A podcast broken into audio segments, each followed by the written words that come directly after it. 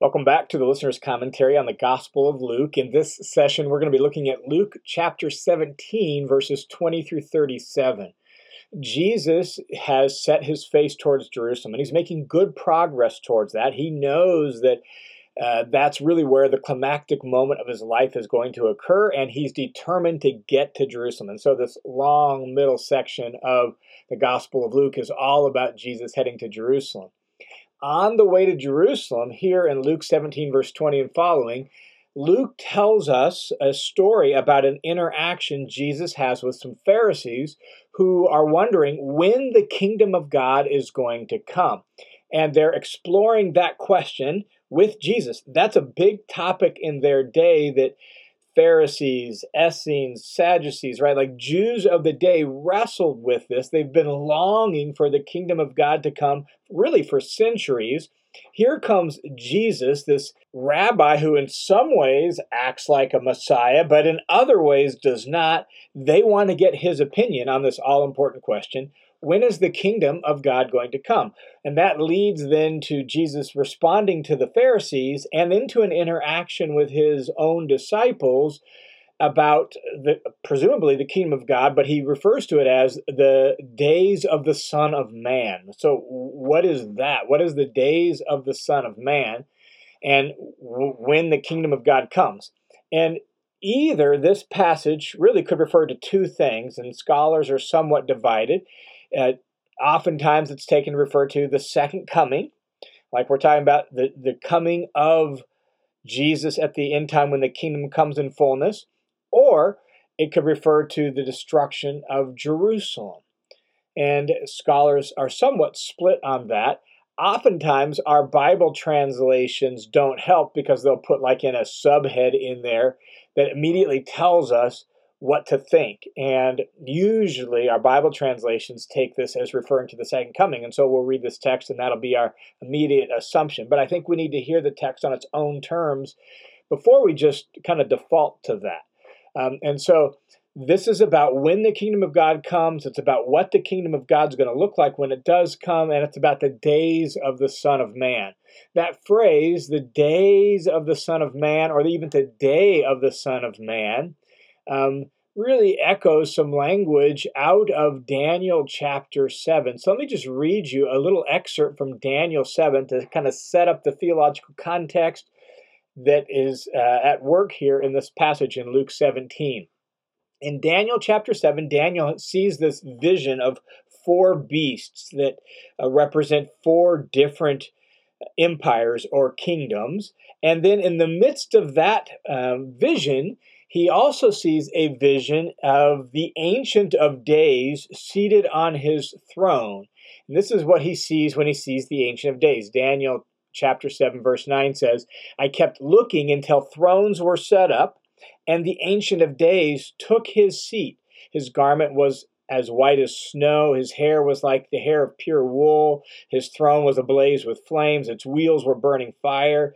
A river of fire was flowing and coming out before him. Thousands upon thousands were serving him, and myriads upon myriads were standing before him. And then the court was convened, and books were opened. And so we're at a judgment scene, and you have the Ancient of Days on his throne, and he's opening books, and he's going to render a verdict. And what he's going to render a verdict on is seemingly these human empires, these human kingdoms. Um, and they're all condemned, right? And they're uh, dominion, it says, is taken away, but they get a short extension for a period of uh, appointed period of time. And then Daniel says he keeps looking and he sees one like a son of man. That is a human being. That's what the phrase son of man initially refers to. But this human being comes up to God and is given an ultimate and greater kingdom than all these other kingdoms represented by these beasts. Here's the way Daniel describes it in verse 13 and 14. I kept looking in the night visions, and behold, with the clouds of heaven, one like a son of man was coming. Notice that. He's, he's coming with the clouds of heaven, but he's not coming to earth. He's coming to the Ancient of Days. One like a son of man was coming, and he came up to the Ancient of Days and was presented before him. And to this one who looked like a human being and yet is uh, can come up to the God's own throne, the Ancient of Days throne, and was pre- pre- presented before him, and to him was given dominion, honor, and a kingdom, so that all the peoples, nations, and populations of all languages might serve him. His dominion, unlike the kingdoms represented by the beast, his dominion is an everlasting dominion which will not pass away. His kingdom is one which will not be destroyed. And so those uh, beastly kingdoms were given a short term period, a short term lease on life, but this kingdom of the one like a son of man that God hands over to him, it's an eternal kingdom. It's not going to pass away. Well, this idea of the days of the Son of Man derives from that language there in Daniel chapter 7. And it seems like in Daniel 7, we're not talking about Jesus returning to earth there. We're talking about the Son of Man coming to the throne of God, being given a universal and eternal kingdom. Here's my take then on this passage that we're about to look at, just so you understand the framework I'm reading it from, and we'll work down through the details of exegesis then after this. But I think the initial and primary thing being rever- referred to here in Luke 17 20 and following is the, the destruction of Jerusalem in AD 70. It was the ending of the old age, the old order. It vindicated Jesus in his warnings to the people of his day that they were on a collision course with Rome and they were going to suffer because of it unless they would repent and join his kingdom. And it also vindicates that Jesus was saying, I I am bringing the kingdom of God. Right now it's beginning in and through me and it was already beginning in him and in AD 70 that kingdom was already beginning in seed form to to have the seeds of a worldwide kingdom and it only continued to spread out from there once uh, the temple was destroyed, Jerusalem was destroyed in AD 70. Man, the kingdom of Jesus just exploded throughout the world and really did become a worldwide universal kingdom. But at the same time, that didn't bring the final end of all things, right? And so there will be a greater and ultimate vindication of Jesus as king when he returns. And so I think the primary thing and, and that it's referring to is AD 70 when Jesus' kingdom is vindicated and goes universal in the picture of Daniel chapter 7. But I think there's a, an older, an ultimate and greater vindication at the end of time. All right, so that's that's how I'm reading this text. Now, with that, let's walk down through and look at some of the details of exegesis here. Picking up in Luke 17, verse 20, it says this Now, he, Jesus, was questioned by the Pharisees as to when the kingdom of God was coming. An important topic, a lot of debate about this in Jesus' day, and so they, they want Jesus to weigh in on it. And Jesus answered them and said, the kingdom of God is not coming with signs that can be observed, nor will they say, Look, here it is, or there it is, for behold, the kingdom of God is in your midst. I find it interesting. They want to know when the kingdom of God is going to come. And Jesus answers them by telling them that, well, the kingdom of God is actually different than you think. And so they want to know when. He tells them, ah, it's different. And so it's going to it's going to look different. Um, and you're not going to be able to locate it over there or locate it over here. It's going to look different. Um, and, and he says, in fact, it's already in your midst. That phrase, in your midst, what does that refer to? And there's several options that uh, the way you can take that language.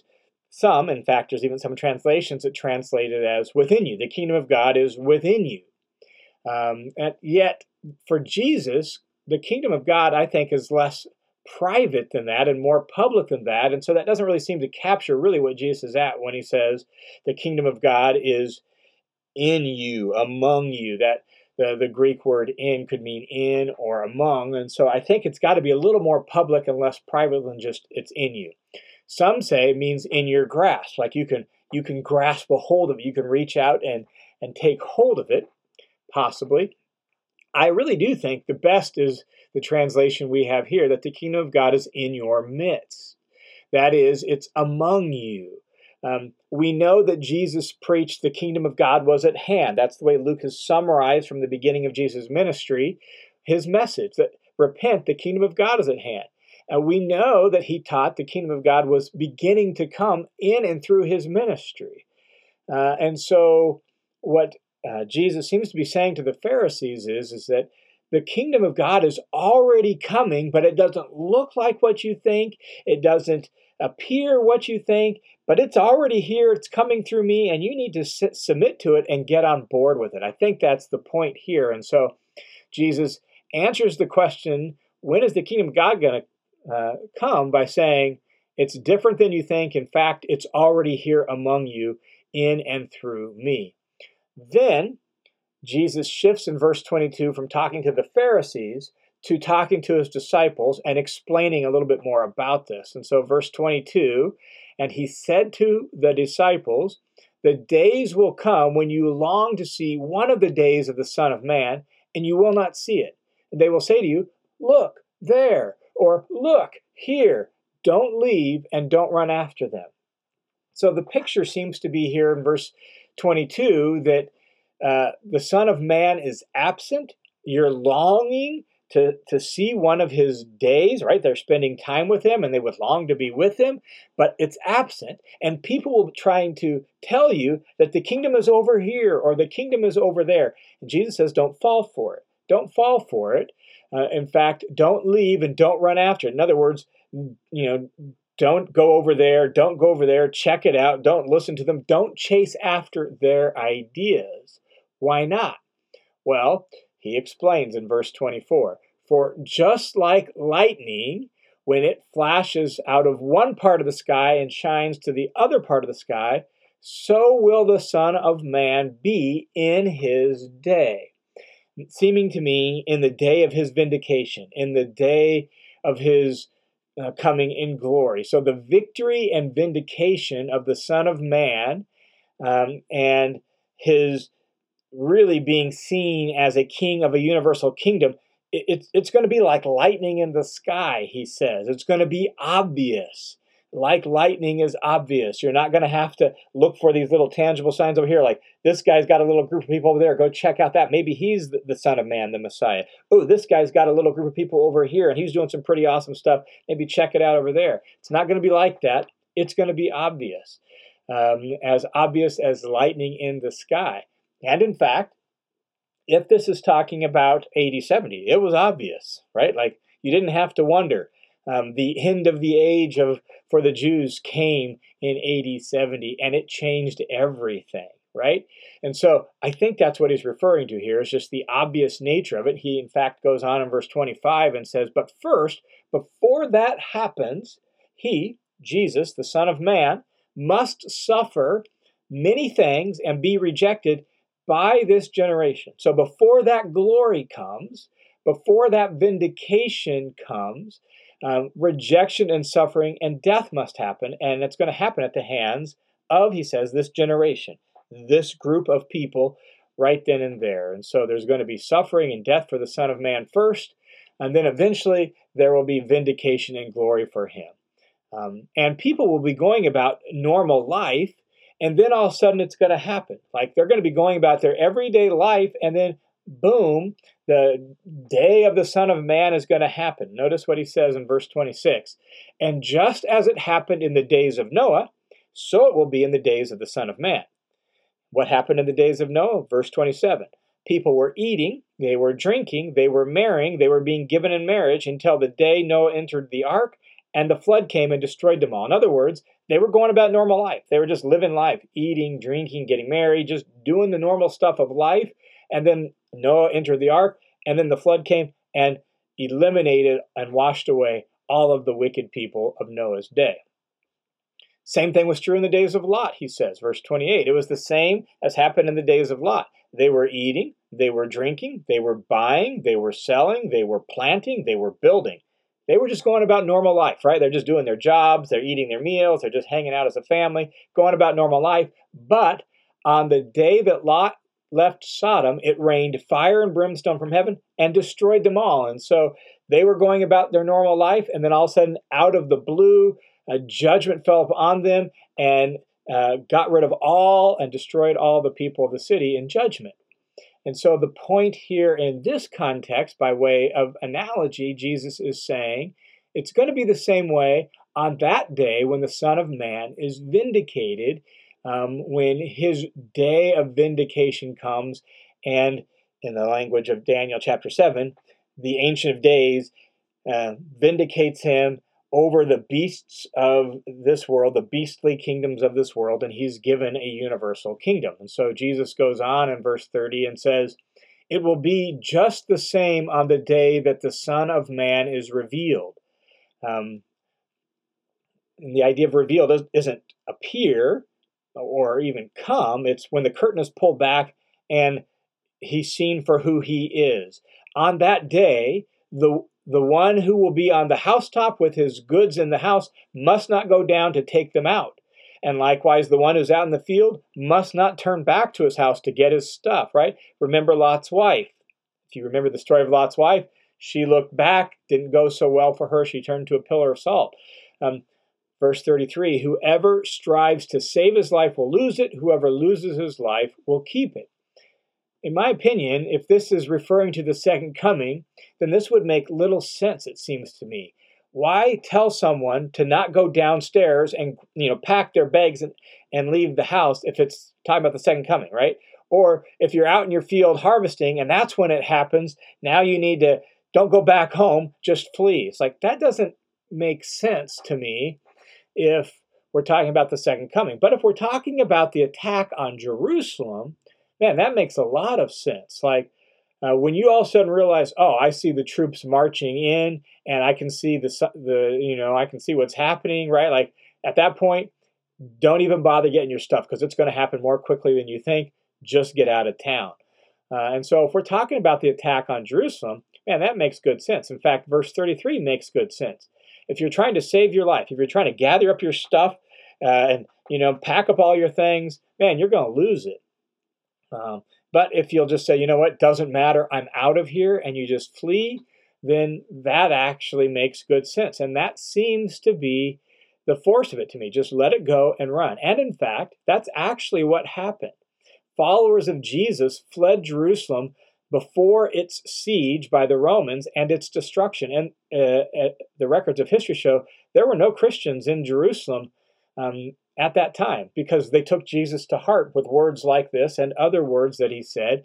And when they saw what was happening, they're like, we're out of here. And they fled the city. And so I think that's what Jesus is describing here is he's he's giving this warning to his disciples, like, look, it's going to happen. It's going to it's going to come quickly and suddenly. So if it happens at a time when you're uh, leisurely sitting on the roof, just boom, get out of the city. If it happens during the daytime and you're out working in your field, then guess what? just don't even go back home. Just run. Just get out of there. And Jesus' disciples took him seriously.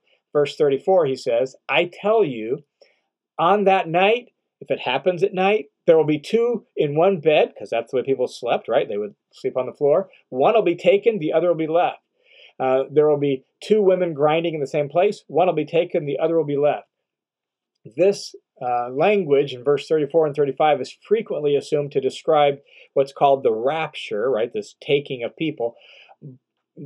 Again, I think we're talking primarily about not the second coming here, but about uh, the destruction of Jerusalem. And in fact, if you read this language in comparison to the two illustrations just given, the days of Noah and the days of Lot, um, if you when you compare it to that, who was removed in those days? Well, uh, it wasn't the righteous, it was the wicked. In fact, Matthew's version of this makes it clear that that's the sense of Jesus' words here. Let me read you the way Matthew describes this same thing. For the coming of the Son of Man will be just like the days of Noah. For as in those days before the flood were, they were eating, drinking, marrying, giving in marriage until the day Noah entered the ark, and they did not understand until the flood came and took them all away so will it be at the coming of the Son of Man. Notice, when the flood came and took who away? Didn't take the righteous away, it took the wicked away.